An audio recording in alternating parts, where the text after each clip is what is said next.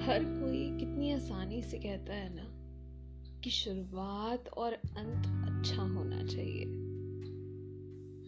पर उस नई शुरुआत से पहले की बात नहीं करता या उस अंत के बाद की बात नहीं करता। उस कंफ्यूजन की, उस इनसिक्योरिटी की, नाकाम होने की वो फीलिंग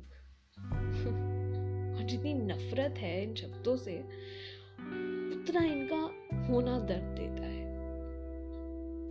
जैसे एक चीज़ छूटते ही या खत्म होते ही हर बार ये शब्द इर्द गिर्द घूमते हैं कि फिर एक और नई जंग खुद को साबित करने की, अपनी हैसियत बनाने की, कि हाँ हम हम किसी काबिल हैं। पता होना कि ज़िंदगी में क्या चाहते हो, और उसका मिलना भी ना एक नेमत है। शायद या इतना महसूस करना एक कमज़ोरी है कि हर समय कुछ ना कुछ सोचते रहो। भले जिसके बारे में सोचो, उन्हें इस बात का कोई मतलब ना हो, कोई आलम ना हो।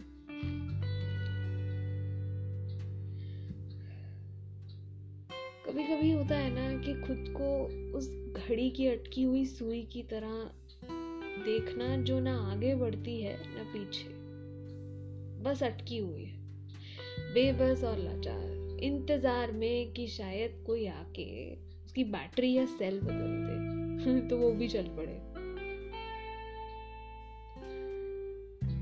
मूवीज़ में होता है ना कि आ, कोई ना कोई फरिश्ता आके हीरो या हीरोइन की हेल्प करते दे रियल लाइफ में बहुत कम होता है सब बचपन में होता था कि फ़र्स्ट के बाद सेकंड सेकंड के बाद थर्ड थर्ड के बाद फोर्थ और ऐसे गाड़ी चलती रहेंगी। पर ट्वेल्थ के बाद क्या करना है?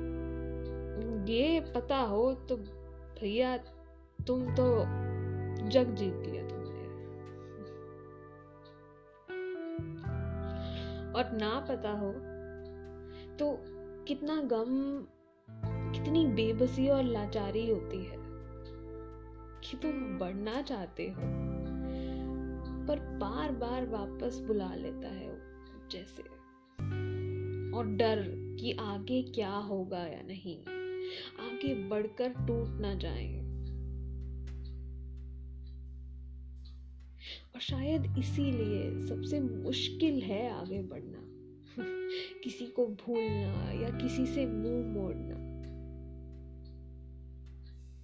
कि जिस रास्ते पे हो अब तक, जिस रास्ते पे अब तक थे, उससे अचानक खत्म होना और फिर वहाँ से निकलना और एक और नया रास्ता बनाना या ढूंढना।